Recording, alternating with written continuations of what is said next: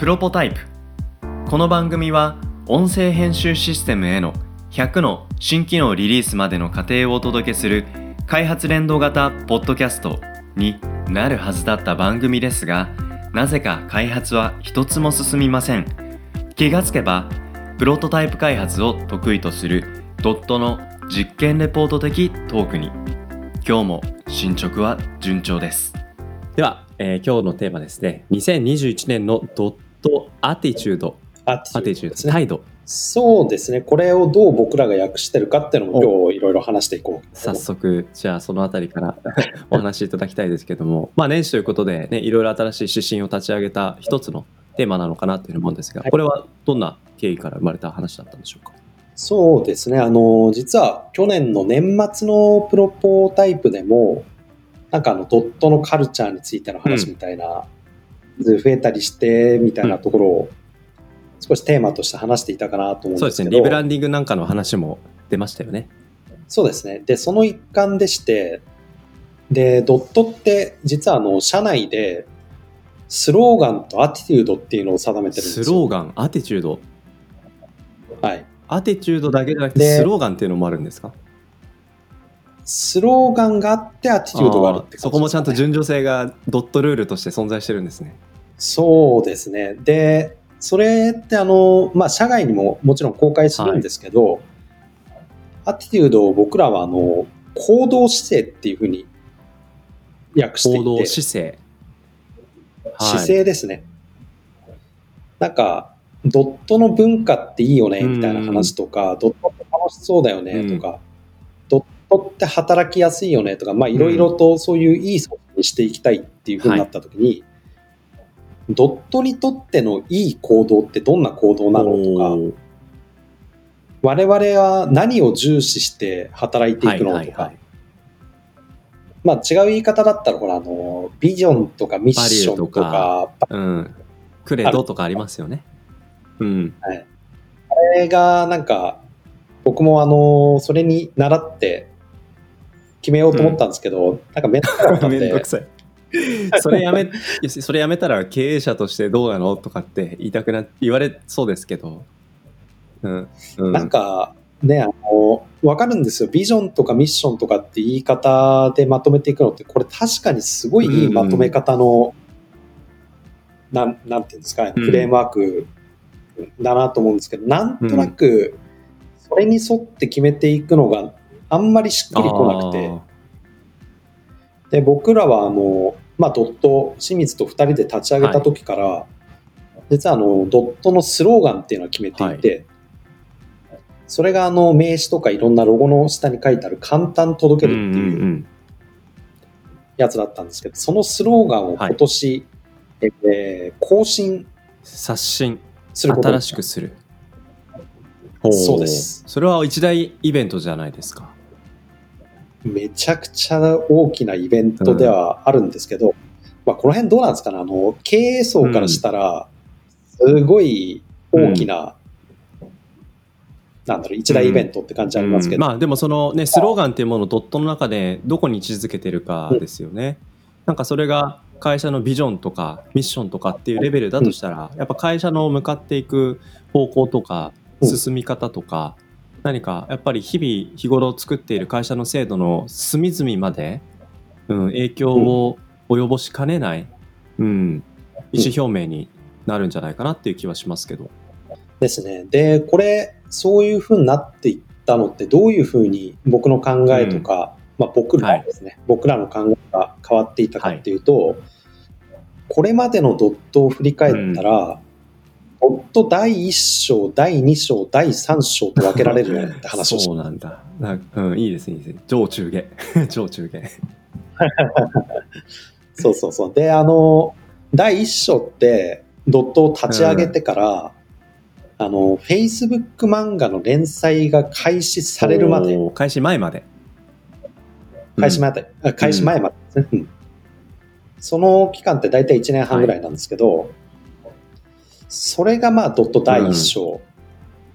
ドット始めましたっていうような、で、その時ってあの、まあ、社員としてっていうか、ドットの本当にドットの中で働いてるのって僕と清水だけだったんですすると社員っていうふうに外から見えつつも実はあの業務委託さんだったりとかアルバイトさんだったりとかっていうそういうこと？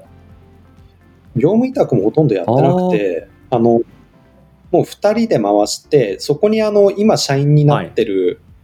人がインターンで入っていたりとか、うん。あるいはあの Facebook 漫画を書いてくれているうん。なっちゃんは、結構まあ初期から Facebook 漫画以外にもいろいろとちょっと絵描いてもらったりしてたんですけど、その時って実は社員じゃないんですよ、ですね。うん。まあ、その二人きりの時期っていうのが僕と第一章で、その時ってあの二人しかいないその二人っていうのは簡単届けるっていうスローガンを決めた二人なのでもちろんあの簡単届けるを目指していたと、だからものすごい意識していたのが第一章、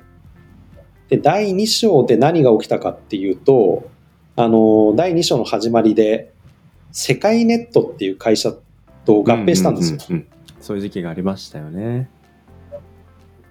で、合併から始まる第2章。で、その後に、まあさっきのあの、インターンだった当時の学生とか、絵を描いてくれているなっちゃんとかが入社したり、あとは大きなイベントとしてあの、この第2章の期間ですね。えー西暦でいう2018年に、清水がカルカリフォルニアの Google I.O. に行ったんですよ。まあ、Google とのね、その、まあ、お付き合いというか、技術的なやっぱ接点っていうのはドットは非常に大きいわけですからね。うん。そうですね。結構 Google の技術はどんどん採用していってるので、で、IO に行った清水が結構そこで刺激だとはか、あるいは最先端のプロダクトとかを聞いてきた結果、結構、まあ、ドットとしての技術に対する舵切りが大きな方向転換。例えば、あの、機械学習っていうのは、この IO に行く前は、まあ、言うて、必要なところだけ使うって考えていいんじゃないのっていうふうに思っていたところが、これはその考え方だと今後まずいぞと。今、Google のサービスっていうのは全てに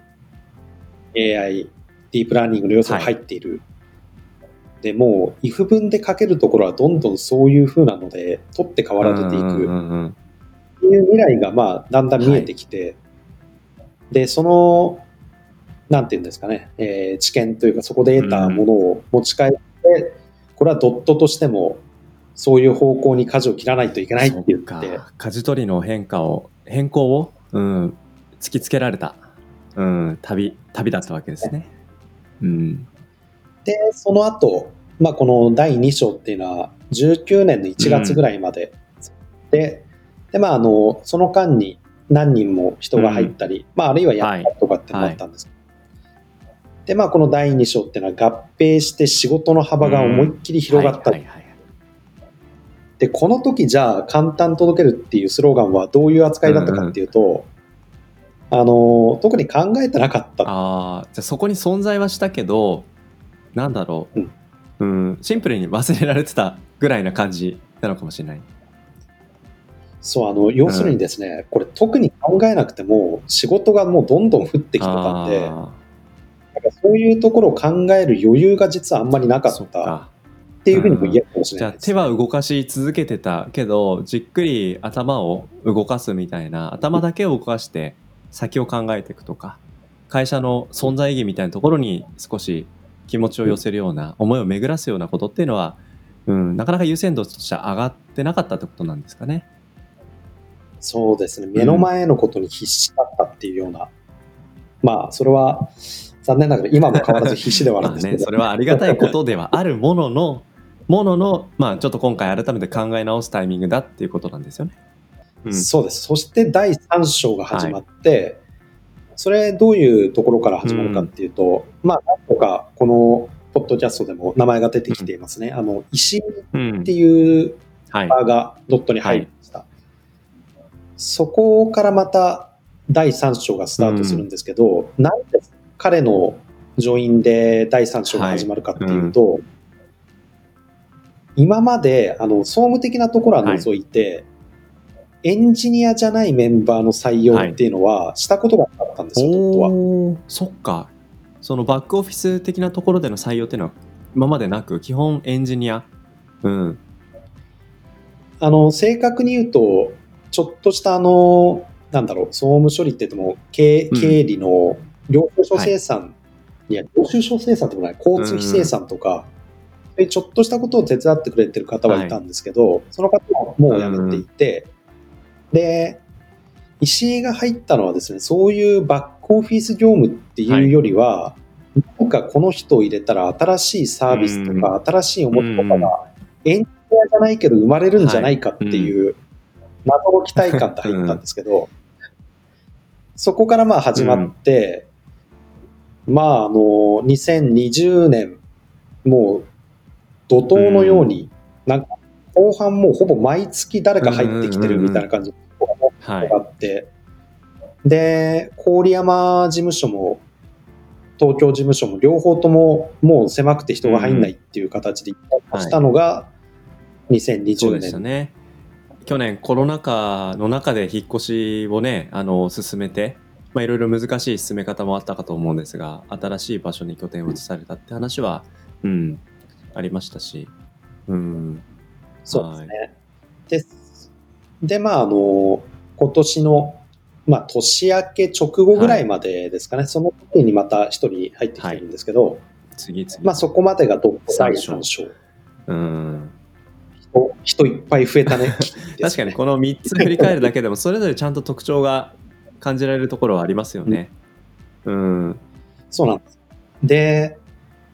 で、うん今、どういう時期かっていうと、第3章が終わったねと。うんで、その第3章が終わったっていうのはなぜかっていうと、あの、今ようやく人が増えてきて、で、あの、目の前のことに必死っていうのは変わらないんですけど、会社っぽくなってきたんですよねあ。会社って、なんか組織。いやー会社っぽい組織。うん。なんだろう。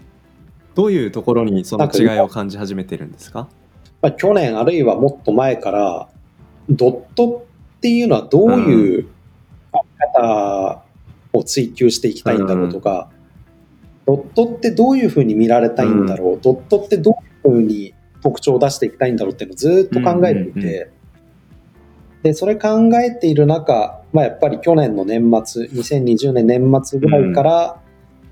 改めて考えるとやっぱりもう簡単届けるっていうところに違和感が出てたんですよね。これは確かにあの目指すところではあるんだけれども、あとドットのスローガンとして適切じゃないっていうふうにあ感じたところで、で、今この収録日の前週ですね、先週実はあの、この新スローガンとかの社内発表を行ったんですよ。だから先週の金曜日からドット第4章が開幕しました。うん。いや、組織も増えて、人が増えて、スローガンも変わって、そうか、まさに新しい船出を、うん、切ったっていう、そういうタイミングがこの収録日ということなんですね。うんそうですね、収録日うん前週ですね。。うん。で、その時に、あの、どんなことを会社で話したかっていうと、我々の特徴ってなんだろうねって話を考えた時に、まあ、例えば、それはあの、スラックとかを中心とした、まあ、フランクなコミュニケーション、かつ、ドットの特徴としては結構あの、オープンなコミュニケーションを、基本的に DM とかをほとんど使わない、うんみんな見えるような形でコミュニケーションするなってうん。いうところ DM っとてあのか、ダイレクトメッセージ。あとは。1対1のコミュニケーションをあ基本的にやらずにだからまあ組織のチーム内プロジェクトメンバー内でのコミュニケーションは全員が見えるところで基本的にコミュニケーションしてるっていう意味での透明性。そうですね。もっと言ってしまうと、あの業務に関係ないものもオープンにしましょうっていうのが、はい。あのスラックについてちょっと簡単な説明をすると、うちはあのスラックっていうチャットツール使ってるんですけど、スラックのメッセージの種類って3つあって、1つはパブリック、誰でも見れるよっていうもの。で2つ目が、えープライベート、特定の人たちしか見れないよっていうもの。3つ目がさっき DM っていうふうに言った、まあもうあの、なんだったらメールのやり取りに近いようなイメージですね。で、うちはもうあの、基本的にプライベートチャンネルとかっていうのは、あの、個人情報を扱う部分だとか、そういうもの以外は全部あの、使わずにパブリックで、多くの方でやっていきましょうっていうふうなのが特徴の一つで、それがなんか楽しさにつながってるなと。で、他にもあの、Facebook で漫画を毎週公開していたり、あるいはあの、勤怠ボットの話っていうのをどっかのエピソードで話したんですけど、まあああいう、なんか本来だったらいつ出社していつ退社したか、退勤したかっていうのだけ、タイム的に記録しておけばいいやつに、ちょっとなんかキャラクターとか加えて遊びにしたりとか、まあ他にもなんかゲームとか筋トレについてただただなんか雑談するようなのとか、うん。いろんな業務関係ないようなコミュニケーションっていうのが比較的多い。うんであとあの、たまに基本的にうちの会社ってリモートワーク中心なんですけど、で、まあ福島県とか、うん。まあ、東京とね2つの拠点で、うん、メンバーがそれぞれいます。で他にもなんか最近住んでるのは埼玉だったり栃木だったりって感じで、人が散ってるんですけどたまに集まったりすると結構みんな集まって、ワイワイ楽しくやってるんですよ。ね、あのコロナ禍になる前はね全員ドット全員集合みたいなものを年に何回かねやってたりっていうそういう文化カルチャーは、うん、あったなって感じですけど。で最後に、あのそういうオープンなコミュニケーションだとか、フランクなコミュニケーションだとかっていうところにクライアントも巻き込んでるのがうちのトップなるほど。だからチーム内だけに本当にとどまらないでお客さんも含めて仲間だよねっていうようなそういう雰囲気が、うん、漂ってる感じですよね。そうですね。クライアントも巻き込んだ、うん。なんて言うんでしょう、ポジティブなチーム名というか、で、この辺をなんか突き詰めてどんどんシンプルにシンプルに考えてったら、要するにドットで働くっていうのは楽しいよね。うんうんでもうその言葉がそのまんまスローガンになってきて、うんどんなスローガンが？簡単、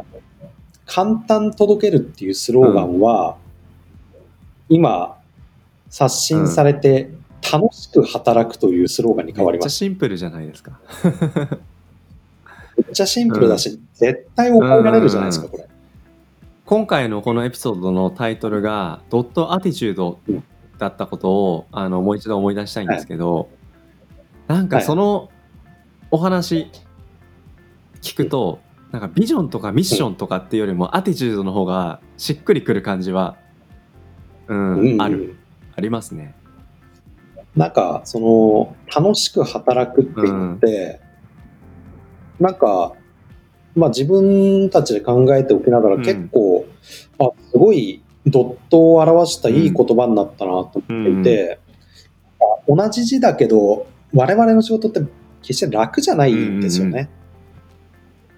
うんうんシステム開発って、まあ、それこそあの、総作さんとか聞いてる方もなんとなくわかると思うんですけど、楽ではないんだけど、それを楽しむことはできるよねと。で、なんか我々が目指すのは自分たちだけじゃなくて、もう我々と一緒に働くみんな全ての人が楽しいと感じられる仕事を目指しましょうと。そうすれば我々はあのその作るシステム、成果物だけじゃなくて、その作られていく過程のところにすら価値をつけて働くことができるよねと。そっかアウトプットとしてはシステムだけども結局のところそれを運用して使ってくれるユーザーと運営側含めて、うん、そこの関係性がやっぱハッピーになっていくことを目指そうっていうふうに考えた時にそれは組織内だけの話じゃないよねってところがポイントだったってことなんでしょうね。うん、かもしんないですね。なんか、いろんな人に話聞いてると、やっぱりあの、うちとの仕事楽しいとか、あるいはなんかあの、会社のメンバーの話とかを聞いてても、その、ドットの話したら羨ましがられるとか、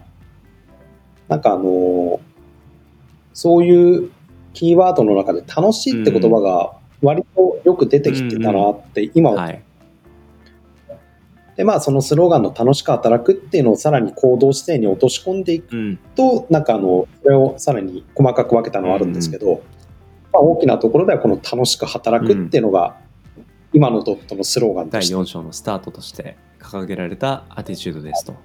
なるほどなはい。なんかあの浅井さんのお話聞いてると簡単届ける第3章掲げてまで掲げてたアティチュードがちょっと違和感だよねっていうふうにさっきおっしゃってたとは思うんですけどでも簡単届けるってその楽しむっていう姿勢なんかシンプルにだけどあなんかこんなに簡単に届けられたんだ楽しいっていうようななんか気持ちがその言葉には簡単届けるの2語だけどそこに漂ってる感情ってめちゃくちゃポジティブなものだよねっていうその感情の部分をすくい上げたようなそういう言葉がなんか第4章の、うん楽しく働く、うん、そこに表現されてるような気がしたので、個人的には違和感というよりも違和感は違和感なもののただつながりはなんかそこにはきちんと存在しているような気は、うん、印象としては持ったなっていうふうに思いましたね。そうですね。あの、僕最初、スローガンを更新っていうふうな言葉を使ったと思うんですけど、まさにそれで、簡単届けるを別に捨てたわけでもないし、間違ってたとも思わないし、簡単届けるのその次だよねっていう。確かに。うんだから、この楽しく働くも、そのうち変わると思うんですよ。うんうんでそれは別に全然いいことだと思ってますし、変わり続ける方が面白いですね。うん、まあ楽しく働くっていうのがもうドットの中でもより今よりもさらに当たり前になりでそのさらに次の景色を見えてきた体感としてね感じられるようになってきた時にまた、うん、このアティチュードに違和感を前向きに感じていくようなフェーズになったら第5章の、うんスタートが漂ってる時期なのかもしれないですけど。うん、そうですね。この、あの、今の話したアティチュードとか、スローガンの話とか、っていうのは、あの、結構、いろいろと影響が出ていて、影響で、あの、うん。いい意味でですけど、まず、あの、ドットのロゴ、これもあの、前回か前々回のエピソードでちらっと話はしているんですけど、えーこの楽しく働くっていうスローガンに合わせて、ロゴもリニューアルされました。うんはいで、まだ外には公開されていなくて、じゃあいつ公開するのかっていうとですね、えー今のところ3月下旬から4月上旬予定ではあるんですけど、はいはいはいこの楽しく働くっていう新しいスローガンっていうのに合わせて、ウェブサイトの方も今更新なるほどですね。リニューアル作業が進んでます。そのタイミングで多分全体的にはロゴも公開されるんじゃないかと思いますのでりました。じゃあ、その公開の後に、この番組の サムネイル画像とかもちょっとずつね、リニューアルしていけるかもしれないですけど、まあね、やっぱりこの番組はドットの、なんだろう、成長というか、日々の、うん、取り組みとともに歩んでいる番組だと思うので、なんかこの番組自体ももしかしたらね、新しく更新していくタイミングかもしれないし、うん、まあ意識せずとも更新されるところもね多分にあるかなとは思うんですが、まあまずはあの年も明けて、まあちょっともうねこのエピソード更新配信時期には時間も経ってますけど、うん、なんかちょうどプロポタイプを取り始めてでエピソード溜まっていく過程がまさに第3章だったんじゃないかなと思ってその3章も結構なんでしょう、うん。まあ、去年の年末とかにいろんな振り返りをしましたけど、うん、その振り返りの溜まり方次の1年とか、うん景色がまたどういう風になっていくかなって改めてね楽しみだなっていう風に感じましたね。うん、あと最後に気になったのはやっぱりビジョンミッションとかよりも本当アティチュードっていうのがなんかしっくりくるところはすごく共感だし、うん、なんか僕も自分のチーム組織のことを考えるときにアティチュードとかスローガン、うん、いいなって思ったんで参考にしたいなっていうふうに思いました。えー本日は2021年のドットのアティチュードについてお話をしました。あありがとうございました。